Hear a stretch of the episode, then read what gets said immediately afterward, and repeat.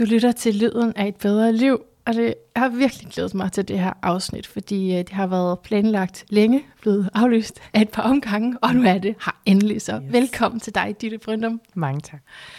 Så du er næstformand i Danske Socialrådgiver Fagforening. Dansk Socialrådgiverforening, Ja. hvis vi skal være helt. Jamen, ja, endelig. lige præcis. Ja. Det er det, er. Og øh, så er du forfatter til den bog, vi skal tale om i dag, Yes. som hedder Nej, det er ikke bare dig. Og jeg tænkte, man kunne godt lege lidt med, hvad der kommer efter det. Mm. Nej, det er ikke bare dig. Mm. Det er også din chef. Det er din chef. Det er dine kollegaer. Det hele er noget lort.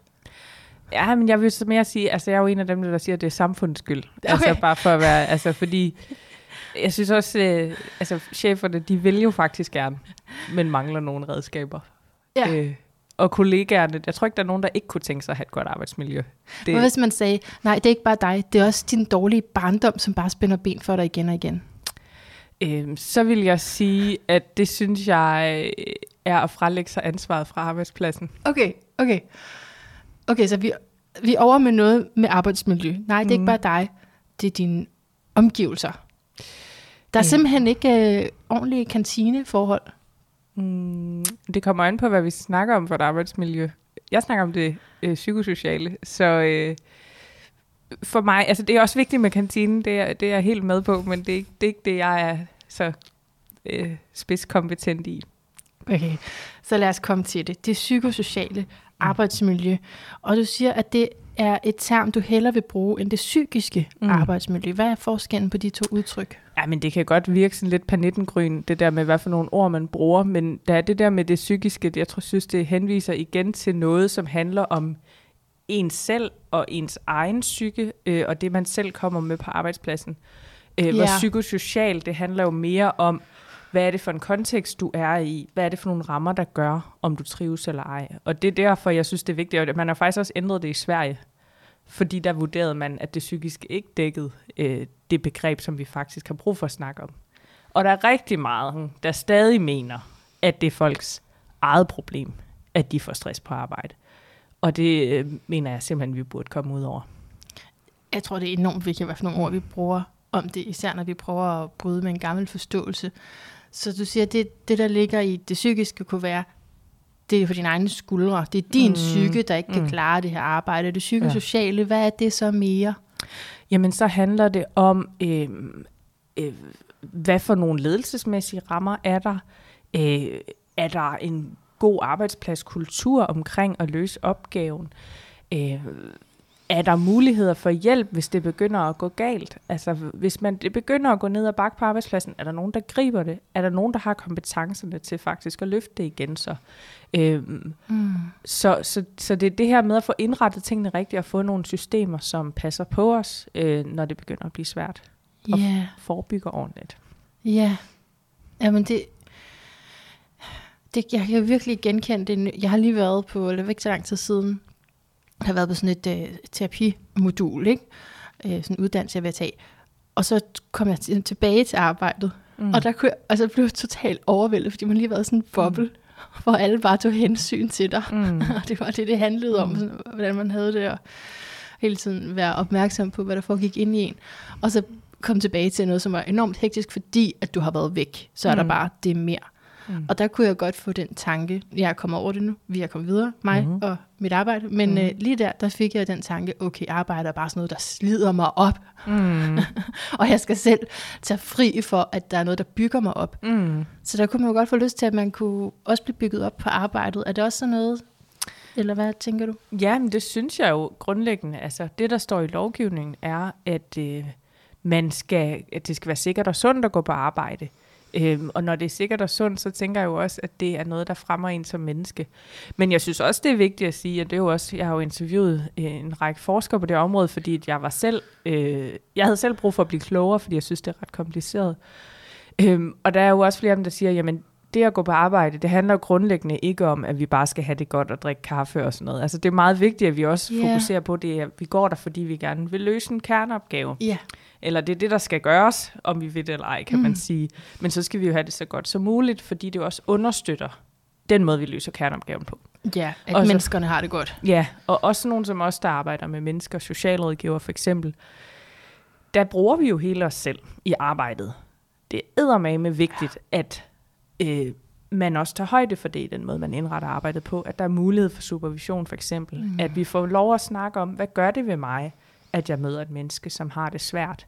Øhm, så, så vi er jo nogle af dem, som er særligt sårbare i forhold til det her arbejdsmiljø. Det kan man også desværre se på statistikkerne. Så alle inden for de sociale fag, hvor der er med mennesker at gøre, vil du sige? Ja, vi bonger desværre trist ud i de her statistikker. ja. Ja, og især socialrådgiver, men, men vi ser det også sygeplejersker, ja. politifolk, hmm. læger, læger, altså det, alle dem, som ligesom, altså fordi du, du kan ikke bare gå på arbejde og øh, passe dig selv, eller sådan. Nej. Du bliver set og målt og vejet som menneske, og du skal kunne indgive omsorg øh, og være empatisk for overhovedet at løse den opgave, mm. som du er sat over for. Øhm, og det synes jeg simpelthen, man er for dårlig til at indrette arbejdspladserne efter. Så du nævner en ting som supervision. Mm. Det har jeg så aldrig haft på nogle af mine arbejdspladser. Uh, no, oh no. Men er der andre ting, der kunne øh, ligesom veje det op? Ja, men altså, jeg synes, det handler jo om, at man har øh, øh, psykologisk tryghed med sine kollegaer, for eksempel. Og det kan man, øh, det kan man arbejde med som arbejdsplads. Øh, jeg er enormt, jeg forsøger at gå meget nørdet til værks i bogen, fordi jeg forsøger at kigge i, hvad er det for nogle systemer, der sikrer, at det sker på alle arbejdspladser. Det er meget omkring fagforeningen også, ikke? Hvad det er for noget? Øh, jo, jo, det kan man sige. Øh, men faktisk er arbejdsmiljø øh, i modsætning til andre ting, der sker på arbejdspladsen, så er det faktisk reguleret i lovgivning. Så det er ikke kun fagbevægelsen, Nej, okay. der er i spil her. Nej. Det handler også om, hvad er det for nogle juridiske rammer, og hvordan øh, kontrollerer man, at der faktisk at der bliver levet op til loven på arbejdspladserne. Øhm, og det synes jeg jo halter rigtig meget. Men det er klart, at vi spiller en stor rolle som fagbevægelse, fordi det er os, der er ude på arbejdspladsen. Det, det er os, som ser, når ting er ved at gå galt. Vores mm-hmm. tillidsrepræsentanter for eksempel. Mm. Øhm, vores arbejdsmiljørepræsentanter er jo nogle af dem, som skal øh, kunne have dialogerne med lederne om, hvad de skal gøre for at understøtte for eksempel psykologisk tryghed. At det er noget, vi får talt med hinanden om. Fordi altså, det kommer sjældent af sig selv. Et godt arbejdsmiljø er noget, man skal arbejde for. Mm. Du var ved at sige noget før, jeg afbrød dig, tror jeg, men vi, vi jeg, kringler nok tilbage Jeg tror, til jeg kommer omkring det. Okay, sådan der. godt. Ja, altså, åh, det arbejdsmiljø. Mm. Så grund til, at jeg lige spørger til, hvad man ellers også kan gøre, det er fordi, okay, lad os sige så, jeg kommer og siger, at det er lige ved at være for meget det her, mm. og så er der en ledelse, der siger, godt, men så mødes vi øh, hver torsdag og drikker kaffe sammen. Og det kunne jo være, at det var at mødes en gang i ugen og, og mm. ja, have noget. Jeg har lige glemt ordet. Rekviregia, hvad hedder det nu? Rekvisitter, sociale rekvisitter, det var det, jeg tænkte kaffen var, ikke? Ja, mm. sociale rekvisitter. Øh, og se hinanden i øjnene. Men, det, men hvordan ved man, om det lige er det? Altså, det er jo ikke sikkert, det er lige det. Jamen, det er jo det, der er så vigtigt, at man kan analysere situationen, mm. også for den enkelte medarbejder. Og det er jo også derfor, det her er kompliceret og det er meget mere kompliceret end fysisk arbejdsmiljø. Nu snakkede vi om kantinen først, om den er god. Det er sgu nemt at gøre noget ved, ikke? Men det der med, at vi alle sammen er mennesker, som kommer ind med noget mm. øh, på vores arbejdsplads, som vi også skal bruge for at løse arbejdsopgaven. Det gør jo også, at ledelsen skal være ekstremt dygtig til at finde ud af, øh, hvis du kommer og siger, nu er jeg altså ved at være slidt, øh, hvad gør man så? Og så skal man jo sætte sig ned sammen, og hvis man som leder ikke kan over, altså synes, det er svært, og det er der mange ledere, der gør, og det er også derfor, vi ser så mange, der bliver stresssygemeldte, fordi de fleste medarbejdere har kommet og sagt, jeg synes, det er hårdt nu. Mm. Øh, og det kan godt være, at man ikke lige har sagt det på den måde, som lederen hørte, men det er faktisk lederens opgave at være nysgerrig og undersøgende på, hvad der sker. Øh, og så skal man jo få afdækket, øh, er det fordi, at nu taler jeg meget ud fra min socialrådgiverfaglighed, ikke? men ja. er det fordi, at man bliver, øh, har haft for mange svære oplevelser med borgere, som begynder at sætte sig og gå ind under huden på en? Er det det, man har brug for at arbejde med?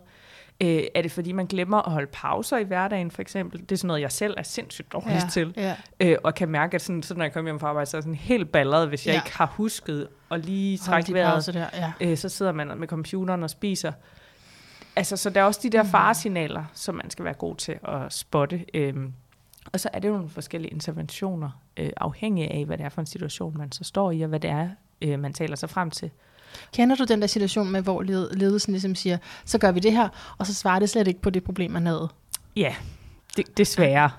Øh, og, og det er ikke, altså jeg synes, det er, jo, det er jo nemt at pege fingre og ledere, fordi det er jo også en svær opgave, Jo, de jo, har. jo, jo, jo. Øh, og vi ser alt for få, der for eksempel får uddannelse i, hvordan håndterer man et godt psykisk arbejde. Psykosocialt arbejdsmiljø, nu skal jeg jo bruge min egen medicin. Ja, ja. Øhm, altså, så, så fordi der, jeg refererer til en undersøgelse i bogen, hvor man har øh, talt med, eller lavet undersøgelser af en masse arbejdspladser, hvor mindst en var sygemeldt med stress.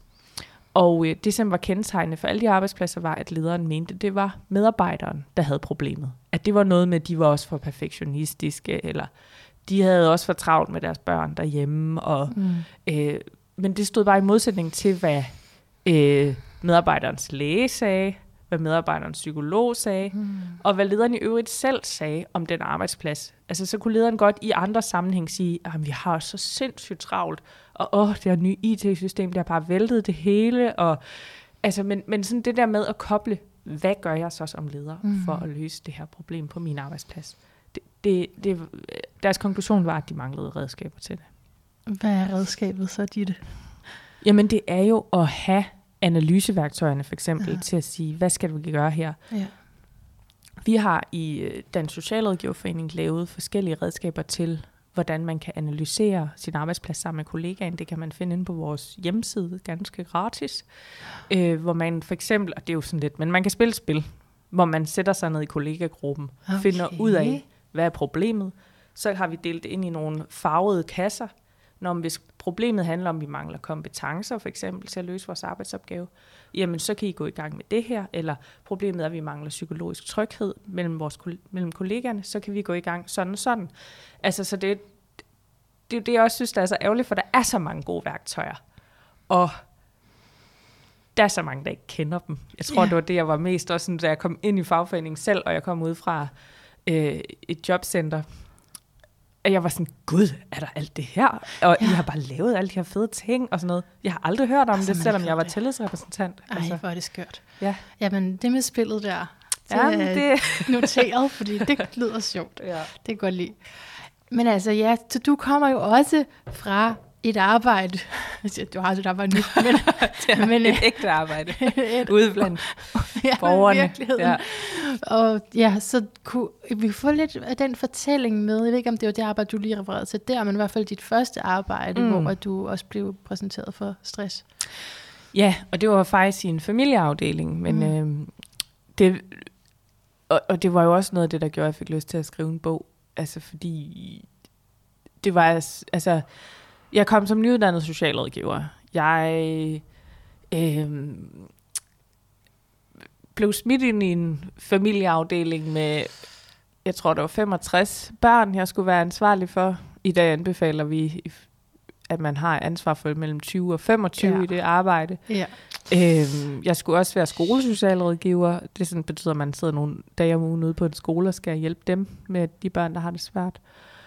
Og altså, jeg følte mig overhovedet ikke kompetent til det. Altså, ja, det var sådan noget, jeg havde godt nok lært en hel masse kloge ting på skolen, men det var bare efter to uger, så var det ligesom mig, som var ansvarlig for de her børn. Det er vanvittigt vigtigt arbejde, ikke? En vanvittigt vigtig funktion. Ja, altså det er jo mennesker, så, altså både børn og forældre, som har det sindssygt svært. Så ja. de der forældre, de, og de havde så manglet en socialrådgiver i en måned, fordi der ikke lige var blevet ansat nogen, før jeg, altså der var lige et hul. Mm. Øhm, så de var jo mega presset, når de Mm. mm. ringede til mig. Jeg sad bare sådan to telefon hver dag, og ah, det er jeg også ked af, og jeg er ked af, at kommunen ikke har svaret, og jeg kan godt Mm. Forstå, og nu har dit barn udviklet sig sådan og sådan. Lorte opgave, mand. Ja. Øhm, så der gik et halvt år, så, øh, så sad jeg på vej øh, jamen, Jeg havde været på forældrevisit i Odense, skulle hjem til København. Og så fik jeg bare et sammenbrud. Altså, jeg kunne slet ikke, jeg kunne ikke trække vejret. Jeg kom ikke længere end til Nyborg, så stod jeg af toget. og øh, ja, så, så ringede jeg og sagde til min chef, at jeg var syg og gik til læge. Og Så det er jo klassisk, at det er, når man har afbrudt arbejdet, eller du er på vej over til noget Ja. andet, at så kommer det rigtig meget. Ja. Men mærkede du det ikke undervejs i arbejdet også? Jo, altså fordi man fik jo den, altså, altså det var svært, når man ikke har så meget at sammenligne med. Ja. Altså Ja. måske det er også det der med, hvad er normalt, når man går på arbejde? Ja. Og den der følelse af, altså okay, jeg føler mig godt nok træt og trist hele tiden, men at, er det bare sådan, det er, eller hvad? Jamen, det er det, det er det så også i tvivl om. Hvor godt må man have det? Hvor, godt, hvor meget kan man kræve, især inden for de her sociale fag, hvor at det jo Ja. ja. ikke er, er luksus arbejdspladser som regel. Nej, altså det er jo... Ja, så, så jeg tror, der gik jo bare for lang tid. Jeg kan ikke engang helt huske, om jeg havde sendt de der signaler til min chef. Jo, jeg tror, jeg havde bedt om at få hjælp til at prioritere okay. min arbejdsopgaver. Hvor lang tid har du været der? Et halvt år. Et halvt år. Ja. ja, ja. Øh, så, ja, og det er blev heldigvis altså, taget pænt imod, men det begyndte jo også, altså der var så mange kollegaer efter mig, der også var nede og bide i græsset, så øh, det, altså på en eller anden måde, så giver det jo sådan en sådan lige i øjeblikket, hvor man sådan, okay, det var ikke bare mig. Der var Ja. noget galt med. Der, der, der kom din det, overskrift. Der kom overskriften. Men samtidig var det jo også bare så sindssygt tragisk, ikke? Ja, fuldstændig. Og jeg, altså, ja, og jeg oplevede bare, øh, også sådan, så kom jeg jo flyttet videre til nogle andre arbejdsopgaver i kommunen og sådan noget. Øh, Efterfølgende har haft et sindssygt godt socialrådgiverarbejde også. Jeg var, glad for, at jeg sluttede, inden jeg kom ind i fagforeningen med noget, jeg bare synes var fedt. Ja. øh, havde nogle, en sagsstamme, jeg kunne overskue. Altså sagsstamme, det betyder, øh, du ved, du er socialrådgiver, men andre ved, altså det er Ja, de borgere, man har mange man ansvar har. for. Ja, ja. Øhm, nogle dejlige unge mennesker, mm. og øh, jeg synes, vi havde efter nogle lange sværslag øh, også var et sted henne med kollegaerne og chefen, som var okay. Nå, det var godt. Ja. Ja. For ellers så din funktion i, i foreningen ville måske have været endnu mere aggressiv. hvis, hvis du kun kendte til Godt kan det den hårde side. Ja, Ja. ja. Nej, det, så, så selvfølgelig er det der, og det er bare, men det er der jo nok, som du siger, fordi der er nogen, der har arbejdet på det, og nogen, der har været opmærksom på det. Og jeg tænker også, ud for, for det du siger der med, at så efter dig var der flere andre, der også nede i stress, i, stress i, i den funktion. Jeg tænker på, når jeg ser på uh, jobopslag, ikke, så er der også nogle gange, hvor de skriver, altså er blevet sygemeldt, eller er stoppet. Mm. Og øh, altså, allerede der kan man få en tanke, men så kan man endnu mere få en tanke, når man ser, at det et job, der har været slået op samtlige gange Ja. og den samme position. Ja. Og jeg tænkte, gider I godt lige at lave det der arbejdsmiljø bedre? Altså, lave mm. Lige det hele bedre, og så Ja. Kan vi tale om det. ja, og jeg må jo også, altså, nu, nu sidder vi jo også, altså, vi, vi, vi hjælper jo også arbejdspladser øh, derfra, hvor jeg sidder nu, som, ja. Øh, hvor det begynder at være svært. Øh, eller det er jo typisk, ringer man først til sin fagforening, når det er blevet rigtig svært. Vi vil egentlig gerne have de ringet noget før, men, mm. øh, Mm. men det er jo der, man står og tænker, man har brug for hjælp udefra. Ja. Øhm, og det er også bare, når den onde spiral er der. Hold kæft, det er svært at forvente om igen. Men gudskelov kan det lade sig gøre. Har lige for nylig talt med faktisk to kommuner, hvor de sagde, det plejede at være noget rigtig gøjemøg, men nu har vi faktisk lavet ordentligt introduktionsforløb, for eksempel. Ja, godt. Øh, der er øh, supervision, der er, altså man kan, man kan systematisere sig ud af de her ting, og det er jo også det, som jeg synes er det vigtige budskab, for ellers kan man sgu godt nå at blive lidt deprimeret. Ordnede, ordnede forhold yes, har jeg noteret mig, at det er det, fagforeningen har betydet for arbejdsmarkedet. Ordnede forhold. Ja. Ja, vi er så ikke lykkedes, vel, endnu? Vi, ikke- Med vi den ikke, her del. I ikke igennem? Eller? Nej. Jeg synes, vi må skrue op for øh, tempoet her. Ja. Ja, også, men jeg tror, du har, altså, det, det virker så sandt for mig, det du siger med, at det også ligger i, ligger i ordene, det ligger i hele forståelsen af, hvor det her stress kommer fra. Men ja, der er vel også, er der, er der noget om det, Gitte? Er der nogen, der er mere sårbare end andre? Du nævner selv, at du var nyuddannet og ikke følte dig kompetent. Du kunne mm. jo have haft øh, en anden ballast, Mm. og så ku- kunne det, have klart, miljøet ikke ja. have virket lige så usundt. Ja, og det, det kan man jo sige, altså, det tror jeg da også, der er nogle arbejdsgiver, der vil håbe, det var sådan, fordi det frelægger jo en del af ansvaret, men vi har jo de mennesker, vi har, som går på arbejde. Ja. Vi får ikke en anden arbejdsstyrke. Altså, så vi er jo nødt til at sikre, at dem, der er, de kan tåle at være der. For vi kan alle sammen blive ramt af en skilsmisse, som gør, at vi ikke kan levere 100 procent. Jeg har et lille barn lige nu. Hold kæft, det er svært at levere det samme, som jeg plejede, selvom jeg prøver. Prøv. Øh, ja, Man er nødt til at sætte barnet ned, ikke? ja, det, gør, det Når det bliver er. man sgu nødt til. Ja. Øhm, og som nyuddannet, ja, de bliver særligt hårdt ramt. Fordi det, det, det er... det- Der har man bare brug for noget andet. Man har brug for at blive ordentligt præsenteret for sine arbejdsopgaver. Jeg synes virkelig, det er en af de ting, hvor jeg... Altså, for der står faktisk i arbejdsmiljøloven, du har ret til ordentlig oplæring, så du kan passe mm. på dig selv. men når det handler om det psykosociale arbejdsmiljø, så er det bare elastik i metermål. Det er så tilfældigt. Det, jeg hæfter mig ved et citat fra en af dem, du har talt med til bogen, hvor øh, Peter Hasle, Mm. som siger, at forbedre arbejdsmiljøet samtidig med, at driften forbedres. Så mm. Jeg, jeg synes, jeg hører på dit svar, at fokus skal tilbage til, altså ikke den enkelte medarbejder, men ja, til dynamikken. Mm. Og så den her forståelse af, at når vi trives bedre, så altså, bliver, det også, bliver indsatsen bedre. Mm. Ja, det, det tror jeg, altså... Øh, jeg tænker jo, alle, der har været på en arbejdsplads, skal jo godt genkende, at det der med, når det hele bare sejler, og folk bliver sygemeldt med stress, det skulle nok ikke lige der, man leverer den bedste øh, indsats i forhold til sin arbejdsopgave. Nej, når man først er syg med stress, men også før det. Ikke? Mm. Altså, ja. Jamen også bare det der, hvis kollegaen er sygemeldt med stress, så Ja. bliver jo alle andre jo også, altså skal man løbe lidt stærkere, og den der er syg, så er sygemeldt har jo mega dårlig samvittighed. Sådan, så Det er forfærdeligt, den der dårlige samvittighed. ja, Jeg har svært ved bare at tage en sygedag. Altså, Jamen, præcis. Dårlig samvittighed. det kan man godt. ja. Også fordi det er mennesker. Så måske vi skal tale lidt om det, du nævnte før med, når det er... At, at, jeg har et citat, på at se. Mm. Jeg ved ikke, om det er dig, der skriver det, eller om det er forskerne i bogen. Jeg har bare lige taget en note med niveauet af følelsesmæssige krav i arbejdet. Så de her følelsesmæssige krav. Mm. Og så når, når, det, når det, niveauet af de følelsesmæssige krav er højt, Mm. så er det nogle særlige arbejdsbetingelser. Mm. Altså, jeg, jeg kan ikke forestille mig andet med indrømme. Jeg ved ikke, hvad, hvad jeg skulle lave, hvor der ikke var følelses, Nej. høj følelsesmæssige krav, men det er fordi jeg er sådan en menneske en. Øh, men, men jeg, som du siger, man sidder over for mennesker, der mm. har det svært. Så hvad, er det, hvad har man særligt brug for, når man arbejder med det? Jamen, jeg kunne godt tænke mig, at øh, det blev udspecificeret i lovgivningen, hvad det er, man har ret til at oplæring, for eksempel. Øhm, fordi der er nogle ting, man kan gøre for at passe bedre på sig selv, hvis man arbejder med høje følelsesmæssige krav. Der er nogle andre øh, opmærksomhedspunkter, man skal have på, øh, hvordan man selv har det, hvordan man virker i forhold til de mennesker, man arbejder med.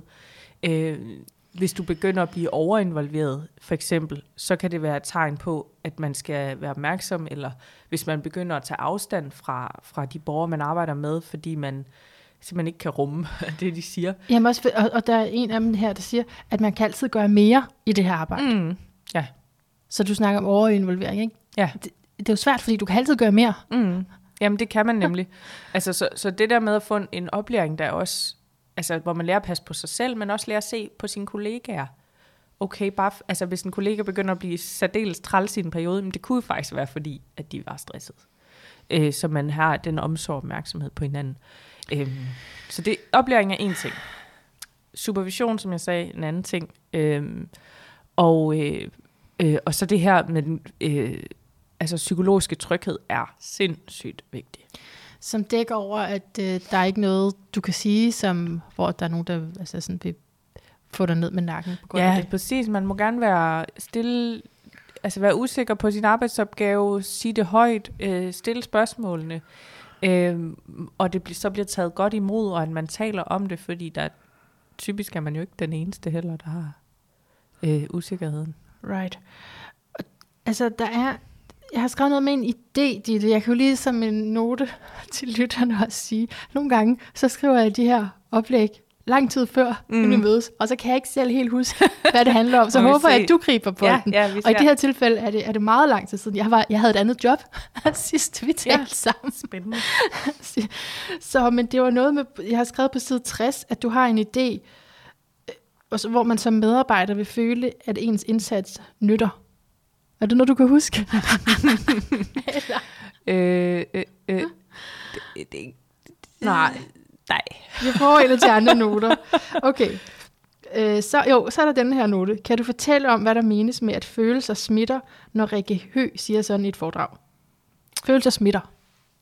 Ja, og det er jo, altså, øh, Rikke Høsted, hun tager udgangspunkt i, altså, vi kender alle sammen det her med, at politifolk, folk, der arbejder i akutberedskaber, alt sådan noget, at det er noget særligt. Der står man i sådan lidt krigsagtig situation, ja, det, det gælder også soldater, at der skal vi øh, være særlig opmærksom på de traumer, som man kan få af mødet med folk, som er i akut krise. Mm-hmm. Men, men de der traumer, de jo, dækker jo ikke kun den akutte situation. Nu siger du noget meget klogt. Jeg er så glad. Fortsæt. Ja, jamen, det er jeg glad for høre. Jo, altså fordi man har dem jo med sig, og man tager dem også med hen til sin socialrådgiver bagefter, man tager dem også med hjem i sin familie. Øhm, så, så, så det er jo ikke, altså, og, og alle os, der så møder det professionelt, vi bliver jo også påvirket af det. Øhm, og nogle gange kan det jo være en lang, altså en, en påvirkning, der sker over lang tid, øhm, så man måske ikke helt er lige så opmærksom på, hvor, hvor alvorligt det faktisk kan være, hvis man ikke håndterer det, øhm, og ikke har de samme sikkerhedsfunktioner, som man har i for eksempel et akut beredskab. Og det, fordi det, det minder mig om, det er forskellen på choktraumer, som vil være de akutte, du beskriver der, mm. og så komplekse traumer, som er over tid, mm. og som kan stamme meget langt tilbage, mm. og netop det komplekse ligger i, at det er svært at udrede præcis hvor, mm. men som også smitter, ikke? og som ja. også er til stede. Ja. ja. Hvis ikke der bliver gjort noget. Ja. Øhm, ja, men fik du sagt, hvad gør man så ved det? Hørte jeg det? Det hørte jeg ikke. Jamen, jeg tror, man skal altså, i virkeligheden kunne indrette sig lidt, altså lære noget af de her akutfunktioner. Altså, fordi der ved de godt, man skal have deep, altså en ordentlig debriefing, eller man skal have psykologhjælp, hvis man har oplevet noget svært. Eller, altså, uh, altså for os, der arbejder lidt længere væk fra det akutte, vil vi jo sige, netop sådan noget som supervision, træning, øh, at du, altså for eksempel også bare sådan noget med, at du ikke er alene om arbejdsopgaven. Mm. Du sender aldrig en politimand ud alene, men socialrådgiver, de kan sgu godt få lov til at tage det, på hjemmebesøg et eller andet sted. Og... Altså det er enormt selvstændige jobs, jeg har haft også. Ja. Altså men så er der jo, jeg synes, og det sted jeg nu, som jeg er rigtig glad for, der, altså, der er en leder, man kan gå til mm. og sige, gør lige et eller andet, eller du skal lige godkende det her, ja. før jeg... Altså, det er rigtig rart. Det, ja. det er sådan betryggende, ikke? Men altså, det er jo stadig dig, der også har relationen. Mm. Ja, men det er det. Og øh, øh, altså, men, men jeg kunne jo godt tænke mig, fordi at, at der er jo mange steder i det offentlige, for eksempel, hvor vi godt kender det der med, at man gør ting sammen. Altså for eksempel nu her på børneområdet, så har øh, vi arbejdet meget tæt på processen omkring øh, børnene først, øh, som er en politisk aftale. Øh, og øh, der har vi fået igennem i den lovtekst, der står nu, at der skal være to på de svære sager.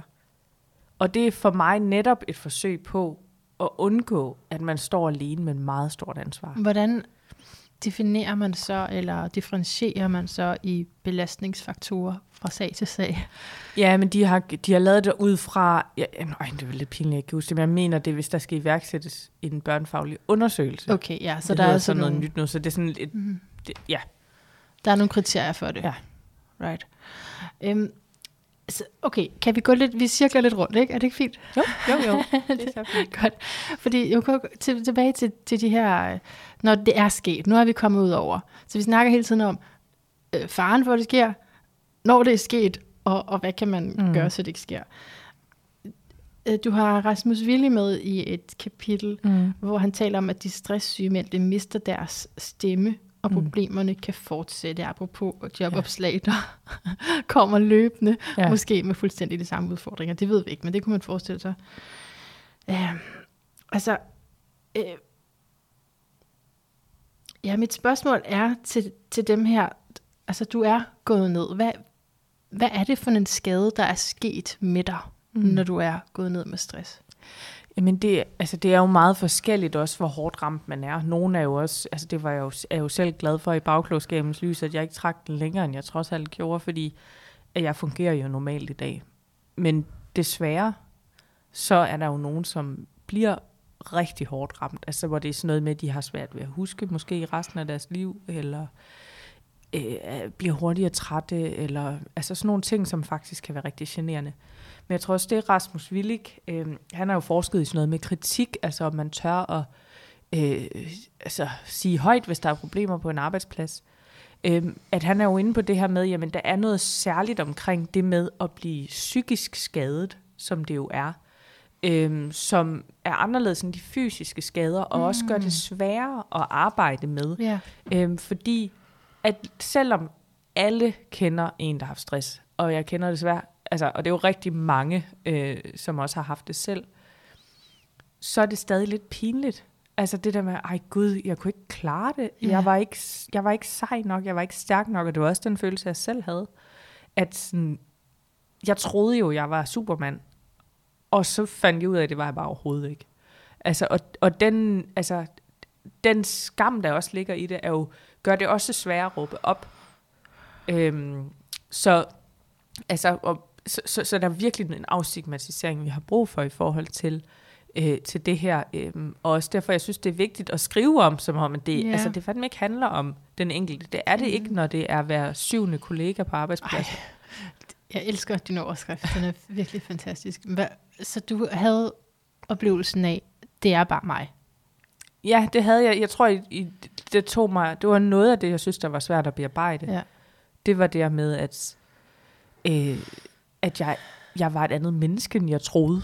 Jeg synes, Ja. jeg havde været mega aktiv undervejs på mit studie, og ja. havde været i Afrika i praktik, og klaret alle Åh. mulige seje ting. Ikke? Sådan, Cool. øhm, og så stod jeg der, jeg kunne ikke engang klare et 37 timers arbejde. Nej. Altså, hvad, så tænker man bare, hvad fanden, altså. Nej. Øhm, det, det synes jeg ikke, jeg var blevet... Altså, det havde været rart, hvis man ligesom havde haft en, altså nogle andre fortællinger om sig selv, og fortællinger om... Altså, der er jo ikke nogen, der blamer sig selv for at brække et ben. Jeg tænker lige over det. Eller nogle Altså, gange, hvis man er Jamen, meget... det er, også, det er okay. Du kunne lade være at tage på den skiferie. Ikke? Du kunne lade være at have styrtet ned øh, af trappen, hvor det var. Ja. Og, og, og det samme her, jamen, du kunne lade være med at have overinvolveret dig. Det var lidt øh, den, jeg fik tilbage, da jeg har oplevet at måtte stoppe på grund af en masse kropslige symptomer, som så Mm. man kunne konkludere var stress. Mm. Og, og det, altså, jeg fik den ikke, øh, mens jeg var i det, men da jeg skulle indhente en reference fra det sted, og lang historie, prøv at lade det kort, så, øh, ja, jeg, så, har den, den nye arbejdsplads, som jeg gik til interview ved, indhentet reference ved den gamle, hvor jeg var stoppet sådan der ret abrupt. Og øh, den, den arbejdsplads, jeg blev, gik interview med, ringede så og, og fortalte mig, hvad de havde sagt. Mm. Og der fik jeg jo sådan at vide, jamen, at det var, fordi jeg overinvolverede mig. Mm. At der var i hvert fald ikke noget medansvar i forhold til, jamen det er også virkelig hårde sager, Nej. vi har, det forstår vi godt. Det var, det var sådan noget, øh, Mm. pas lige på med hende, fordi Ja. det kan gå galt. Ja. Ja, og det er jo netop det, som jeg synes er så pisse ærgerligt, altså Ja. ja. fordi det bliver lagt, altså det bliver lagt på ens personlighed. Det gør det jo enormt svært at arbejde med. Altså Men jeg tænker bare, at der er, jo, altså, der, er jo, der er alligevel også noget rigtigt i det. Altså jeg skulle jo have sat flere grænser. Ja, eller også så skulle der have været nogle rammer, hvor I hjalp hinanden med at ja. sætte de grænser. Ja. Fordi jeg synes, altså, det er jo en, altså, jeg kan bare sådan huske den første børnesamtale, jeg havde for eksempel. Man sidder over for et lille barn, Ja. som er, altså man ved bare, der er noget ravne galt hjemme hos den familie. Ja. Det er sgu da svært, ikke? Mm. Altså, du er, jo, du er jo nærmest ikke menneske, hvis du ikke involverer dig Nej. i det barn. Og det er jo det, som er i vores arbejde, og det er jo bare, øhm, altså, så, så er der selvfølgelig nogen, der gør det mere end andre, og hvorfor gør de det, og sådan noget. Men vi har alle sammen et eller andet, og vi ved sgu ikke, hvordan det trigger, og, og vi ved også bare sådan noget med, der er jo også forskel på, hvor længe du har været i et felt, både i forhold til det der med, om du er ny, men også hvis du gentagende gange har oplevet folk, der havde det rigtig, rigtig svært, og du måske har følt, at du ikke kunne hjælpe dem nok. Øhm, det sætter sig også. Ja. Altså, og, og det er jo det, som, det er jo bare indlejet af vores arbejde. Så, så det, selvfølgelig skal man også kunne arbejde med sig selv, men den er bare tippet så langt over den vægtskål i forhold til det. Altid ligesom tilfældigvis var en selv, der ikke kunne klare det. Og det right. tænker jeg, altså, det er jo 33 procent af socialrådgiverne, der har stresssymptomer. Det er jo sindssygt. Af dem, der har sagt det i hvert fald. Ja. Hvad der bliver. Ja, det, nej, nej, der er sikkert mindre. Nå, men øh, jeg hører dig, at det er, der er en personlig udviklings øh, opfordring, når man er i det sociale arbejde. Der er altid noget der, du kan arbejde med dig selv og finde ud af, hvorfor bliver jeg trigget, når det er i den ene eller den anden situation. At jeg, mm. For eksempel det med ikke at kunne hjælpe, ikke? så kan det Mm. taler den måske ind til en, en rolle, man havde som barn, hvor man skulle hjælpe. Så der er altid det, men dit primære fokus er på det andet. Kunne vi få lavet nogle rammer omkring mm. Det? Fordi der vil altid være noget, som Ja. trigger en, hvis der er meget, altså der altid er meget mere, du kan gøre. Ja. Ja, og, og, jeg, altså, og jeg synes jo, vi skal jo, altså, vi skal jo have den hjælp til at være menneske i vores arbejde. Ja. Altså, fordi vi, der, alle har jo et eller andet, man kommer med. Et citat fra bogen, 176. at blive henvist til, at man har for høje krav til sig selv. Så det kunne også være en ting, arbejdsgiveren siger. Mm. Og som jeg også har fået at vide, når jeg har været travlt, så jamen, du, altså, så, så meget skal du heller ikke. Mm. Øh, bare, bare gør det hurtigt, eller sådan, ikke? Ja. Og det er enormt svært, hvis man gerne vil gøre det ordentligt. Ja, og det er jo der, man skal have hjælp til, hvad er så good enough? Ja. Altså, hvad, hvad er tilstrækkeligt? Mm. Du har, der er også noget med, at I fik besøg af arbejdstilsynet. Jeg ved ikke, om det var på den første eller den anden arbejdsplads, du havde. Det var på den anden arbejdsplads. Ja. Hvor at, altså skriver du, behovet for, at myndighederne sætter grænser for, hvad arbejdsgiver byder folk, og går ind og stikker en retning. Hvad, mm. Var det noget, du kan fortælle det der besøg fra arbejdstilsynet? Kan du huske det? Jamen, altså, det, jeg, jeg tror jo også, at altså man kan sige, at arbejdstilsynet, det er jo dem, som skal kontrollere, om arbejdsgiverne lever op til deres forpligtelser i forhold til arbejdsmiljøet.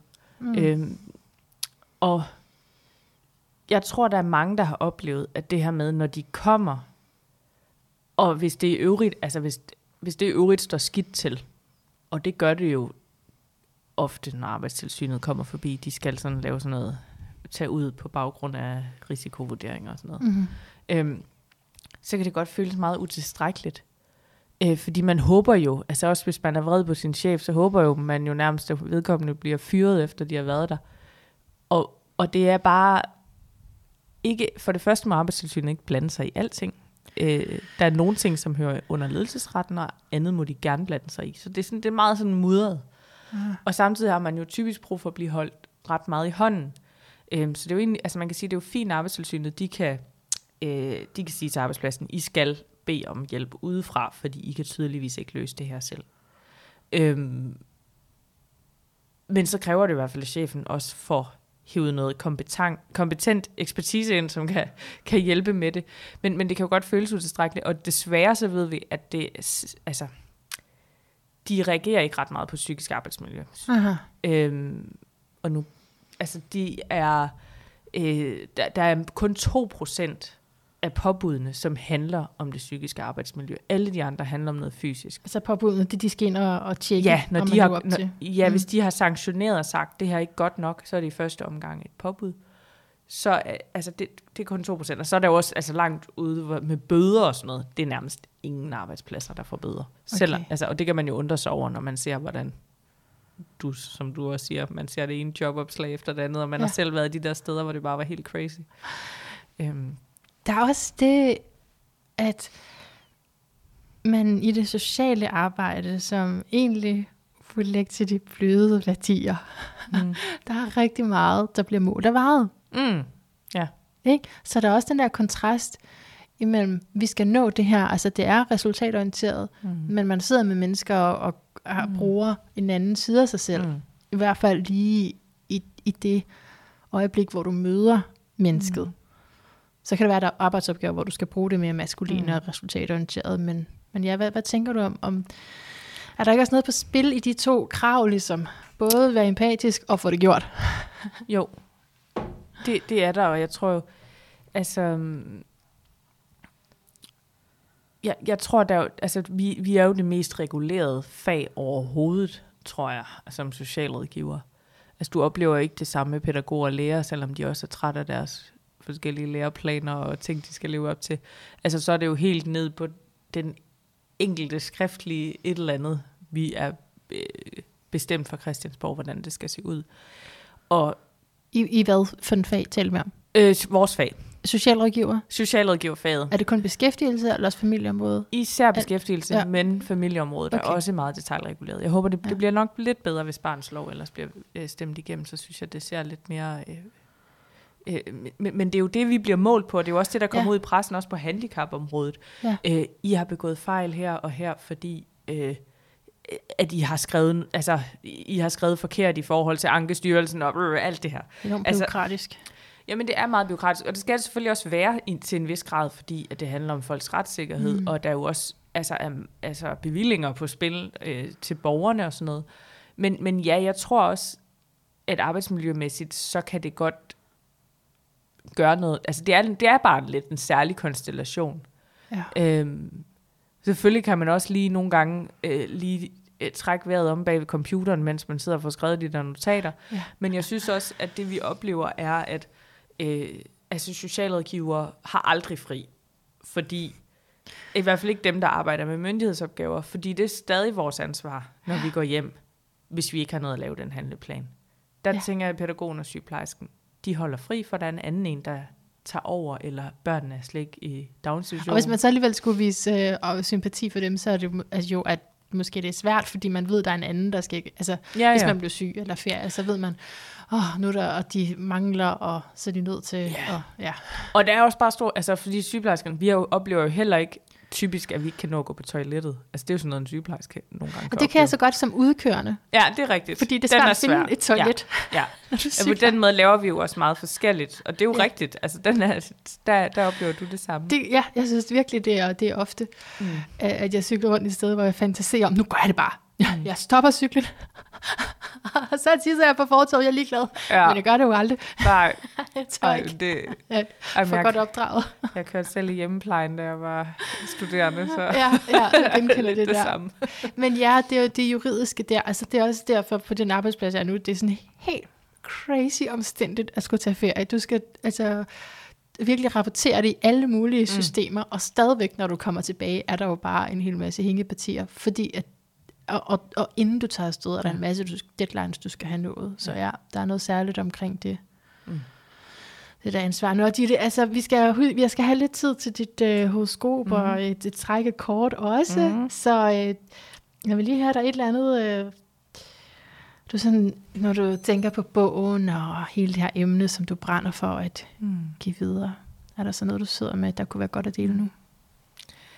Øhm, jeg synes, det er vigtigt, at jeg håber, folk sidder tilbage med en følelse af, at vi altså godt kan gøre det bedre. Mm.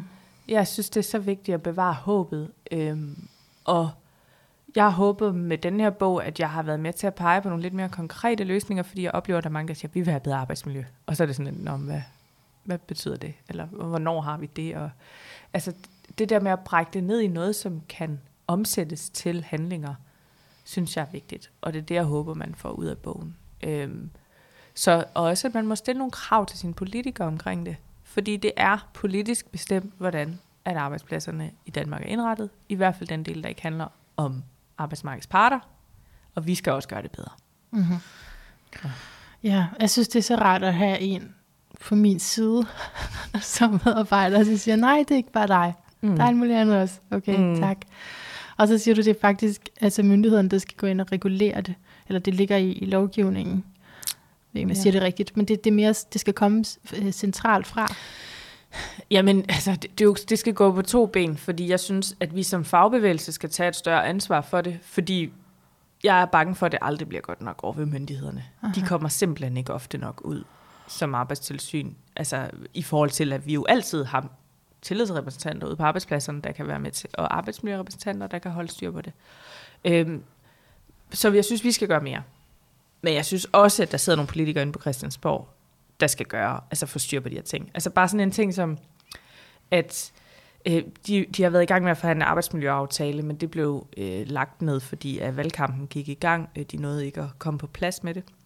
Øh, men det er sådan noget med, for eksempel, hvor mange penge har arbejdstilsynet. Øh, de har haft så svingende bevillinger, at de bare på ingen måde har kunne fastholde deres personale derinde. Altså arbejdstilsynet okay. Har i perioder haft så dårligt arbejdsmiljø, så man slet ikke forstår det. Ej, det er dumt. Nu bliver det dumt. Det er så dumt. Altså, hvis de ikke havde fået forlænget deres bevilling her ved årsskiftet, jeg kan ikke engang, jeg tror, det var sådan noget, at det er pinligt, jeg kan huske tallet, men det var sådan noget 30-40 procent af deres personale, de skulle ud og fyre, eller sådan noget. Aha. Altså, det, det, du kan jo ikke arbejde med. Altså, dem, der skal tjekke op på vores Ja. ja. andres arbejdsmiljø, Ja. har selv et stinkende arbejdsmiljø. Det er, jo, men det er jo ligesom den dikotomi, jeg synes, vi står i i det sociale arbejde nogle gange. Jeg skal mm. hjælpe borgere til at, at finde ro, eller det er ikke Mm. fordi, men det er jo i hvert fald noget, det man gerne vil, også vil give rent medmenneskeligt ja. til nogen, som er i en udsat situation. Men så kommer jeg egentlig i en ret hektisk hverdag selv Ja. ja. Ja. i det arbejde. Ja, og jeg synes, det er jo det ansvar, politikerne også må tage, at der faktisk, at det kan godt være, at de synes, at noget politik, det skal være på en eller anden måde, men hvis der ikke ligesom er nogle rammer, hvor det kan lade sig gøre, så er de jo ikke leveret. Nej. Åh, interessant. Med de der, ja. Ja. Og jeg tror også, altså, at der er meget, der starter med forståelsen, tror du ikke? Forståelsen af, hvad det er. Det håber jeg. Og jeg Mm. synes desværre er det pisse kompliceret. Jeg, mm. jeg Mm. vil sige det, jeg synes, det var også derfor, jeg havde brug for sådan at få det ned på tekst, eller sådan, fordi jeg tænkte, Ja. hold kæft mand, jeg synes ellers, jeg er sådan øh, nogenlunde begavet og har arbejdet med arbejdsmiljø i praksis ude på arbejdspladserne. Men det her arbejdsmiljøsystem, det er bare sit helt eget Ja. øh, mærkelig blanding af lov og aftaler og råd og alt muligt. Jeg havde faktisk lidt hængeparti, fordi da du fortalte om, da du havde den her første arbejdsoplevelse, og du vidste ikke, hvad der var normalt, Mm så filosoferede jeg også lige over, ja, hvad er normalt? Kan du svare på det? Hvad, hvordan, hvordan er det normalt at have det? Altså, fordi, som du siger, der er jo en kerneopgave, der er noget, der skal løses, du skal ikke bare på badeferie. Jeg tror, vi kan alle sammen godt mærke i længden, hvornår noget er normalt. Fordi folk, de søger jo væk, hvis de er i noget, de ikke kan holde ud. Altså, så, så på den måde, så tænker jeg, at vi regulerer det automatisk. Desværre lader det bare nogle brancher være meget sårbare tilbage, fordi altså, der er jo desværre er nogle arbejdspladser, der bare bliver en svingdør, så fordi de ikke lykkes med at få skabt noget, man kan tåle at være i. Ha. Okay, så det er på, altså man kan simpelthen se på, om medarbejderne bliver der. Ja, det tænker Okay. jeg. Det kan også være, fordi man ikke kan få et andet job. Nå. Jeg henter lige dit horoskop, så jeg kan lige tænke over det. Det er ikke, ikke som socialrådgiver. Der kan vi godt få arbejde. Okay, så nu skal vi til det sjove. Mm-hmm. Hvad, øh, så da du kom ind ad døren, så sagde du lige, at du måske ikke var så spirituel. Hørte jeg det rigtigt? Ja, ja, det er hele min familie, der tager den for mig. Okay. Så You're the last one standing. Okay. Ja. Jamen, øhm, altså, du er født på en nymåne, lige før en øh, nymåne, det vil sige en aftagende, altså den, den sidste månefase. Så det vil sige, at du både har måne og sol i det samme tegn. Og den er i løvens tegn. Det vidste du jo godt. Ja. Øh, Hvad betyder det med, Ja. med månen? Ja, men altså, det er, sætter virkelig fokus på den her energi, og det er meget fint med sådan en bog, der hedder Det er ikke bare dig. Fordi der er rigtig meget omkring dig, omkring at blive aktualiseret i det her liv, som dit horoskop handler om. Og som også vil gøre, at selvom der kan være en stor øh, dragning mod børn og øjenhøjde mod børn, øh, til børn, så i dit liv, vil, typisk, jeg taler typisk, ikke? så du må ikke føle, men sådan helt Mhm. typisk, så vil man have, øh, så det vil være endnu sværere for dig med den her løvenergi, at vælge mellem børn og karriere, fordi der er faktisk rigtig meget i din karriere. Dit, dit liv, øh, hvordan skal jeg formulere det her? Mm. Igennem dit livsforløb er det virkelig vigtigt for dig at selv aktualisere. Du ved, hvis man har børn øh, hele tiden, så øh, går det mest af ens tid jo med at tilfredsstille deres behov. Og der vil nødvendigvis være noget øh, karrieremæssigt, du ikke kan udfylde. Nogle ambitioner, du ikke kan udfylde. Så for dig er det vigtigt på en eller anden måde at, at øh, balancere de her ting. Mm. For nu har du et barn. det er jo ikke noget at gøre ved. har du et barn? Sødt barn også. Det var et dejligt vidunderligt barn. Og det er med til selvaktualisering. Det er det jo. Ikke? Men jeg siger bare, der er altså rigtig meget altså karriere, som skal udleves i det her liv. Så det handler om at, at finde ud af, hvordan du kan det samtidig. Sådan så, at dit barn ikke siger bagefter, jeg skal, og som du måske engang har sagt, det ved jeg ikke, men det kunne godt ligge til det her horoskop, har sagt, ja, ja, jeg skal aldrig nogensinde have børn, fordi øh, min mor, hun øh, levede overhovedet ikke sit fulde potentiale ud. Hun skulle bare tage sig af os. Så, så det er det, du gerne vil undgå. Kan du, er der noget, der vækker genklang i det? Jamen ja, det, det er helt sikkert, altså, øh, det er svært i mit arbejde at få det til at hænge sammen, det vil jeg sige. Ja, Så det kan jeg sagtens genkende. ja. Men det er jo så også, du har en lille lige nu. Ja. Så nu må vi se. Og vi snakker, det her, jeg snakker om nu, det er sådan i det hele taget. Ja. i dit liv.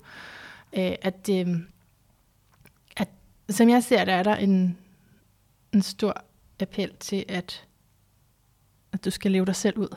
Hvad end Ja. det betyder for dig. Men altså, det er i huset for karriere.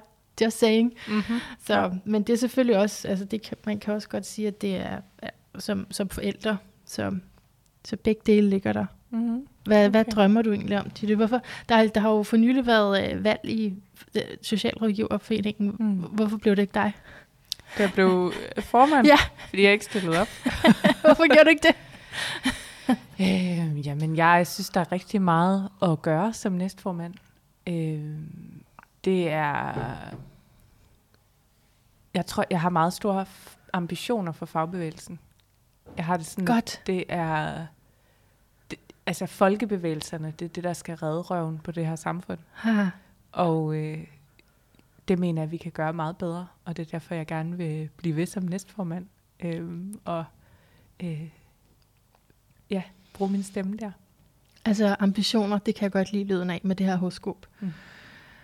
Fordi der er så meget, der, der skal udfoldes. Og ja, jeg taler om huset for karriere, jeg ser også forældre, det 10. hus, jeg taler om.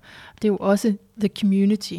Det er også det, mm. at det vil gøre en forskel der, og virkelig have kapacitet til at gøre det. Mm.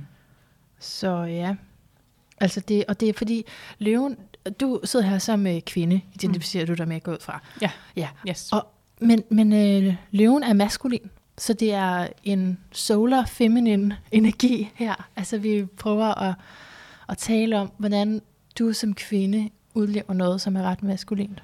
Ja. Og finder den side af dig selv, og det mod. Og ikke og til en anden fælde, man kan ryge i. Det må man selvfølgelig gerne. Man må se, hvordan man lever sit liv. Nu siger, jeg, bare, nu siger jeg det som en fælde. Det er lidt sådan dømmende. Men en anden måde, man kan gøre det på så, det er at projicere den her energi over i en mand. Og der er også mange løver, som er meget romantiske. Og, og, og det, er godt, det er godt nok. Men hvis man, hvis man tager hele ens potentiale, og så siger, "Jamen, det, det gør min mand, det er jo ærgerligt, ikke? Det er bare lige den lille Mm. værdidom, jeg laver der. Mm. Øh, men, men det er en måde at gøre det på. Okay. Altså at se det i manden i stedet for. Ja, det, Hvad? vil, det kan være, at min kæreste ville synes, det var en herlig ting. Men øhm, ej, jeg har godt nok, altså jeg, jeg tror, at, altså sådan det der, altså jeg, jeg føler meget brændende, at jeg skal gøre en forskel. Godt. Yes. Altså det er sådan, ja, at, at det, jeg håber virkelig meget, at jeg med mit liv kan flytte verden bare en lille smule Det kan du. Hen. Det kan du, Ditte Brøndum. et bedre sted. ja, Det lyder lidt højdragende, men øh, Nej, det, det, det er det ikke med det her horoskop. Det er virkelig vigtigt, altså, fordi det er nemlig det, man kan projicere det, eller man kan åne det, og sige, nu gør jeg det. Øh, og det vil som oftest kræve nogle, nogle valg, som ikke er det, som normalt kvinder gør, eller sådan kønsbestemte, mm.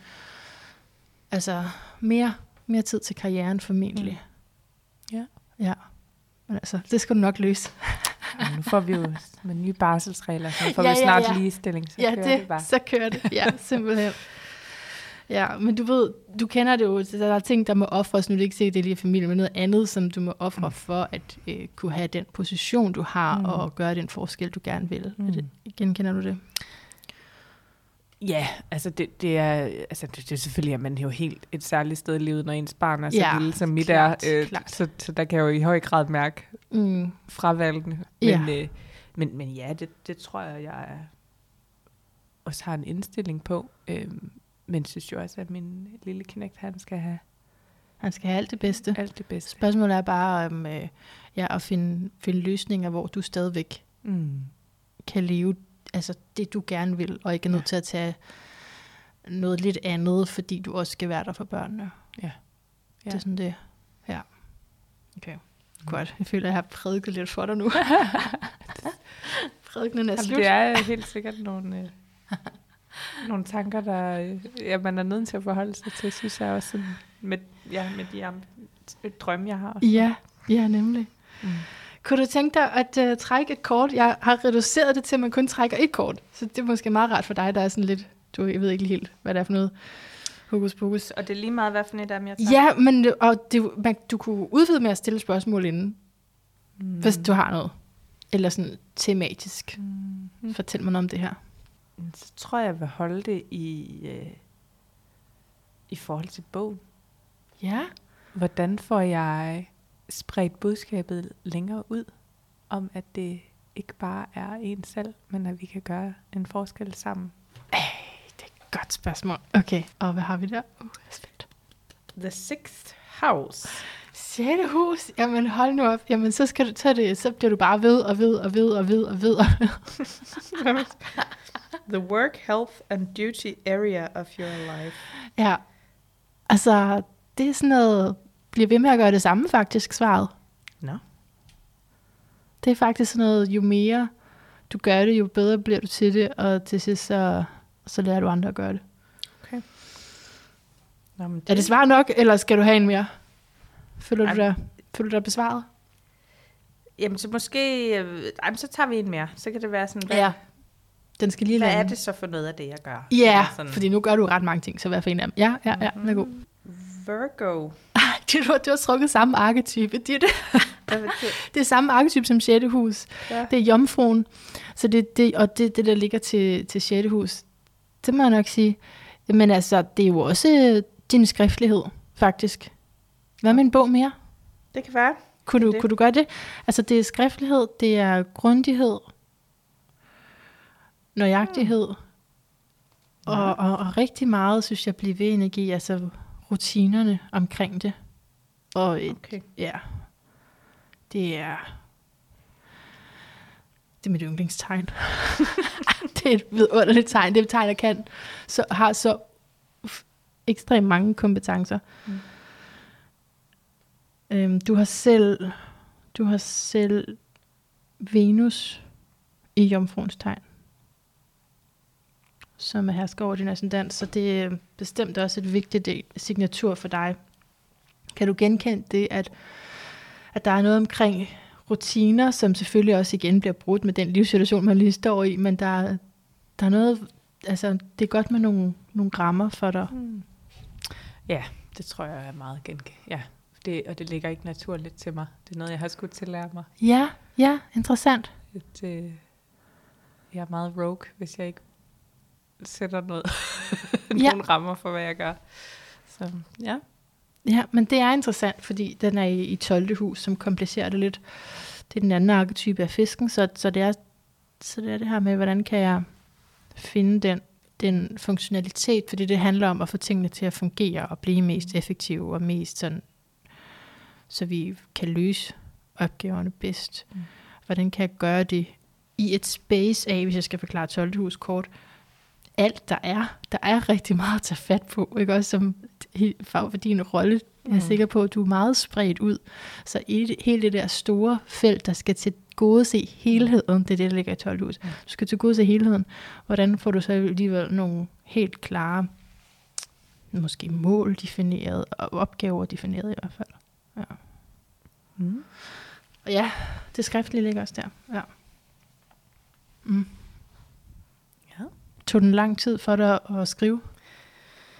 Det,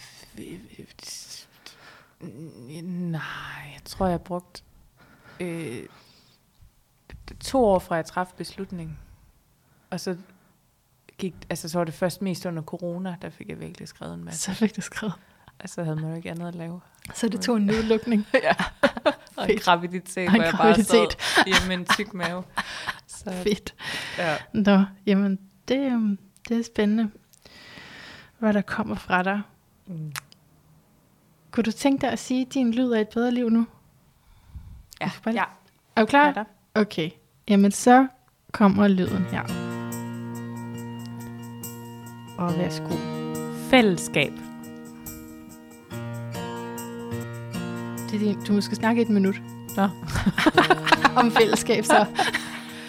Det er krammer, det er at gøre ting sammen og løse store udfordringer, som man ikke kan gøre alene.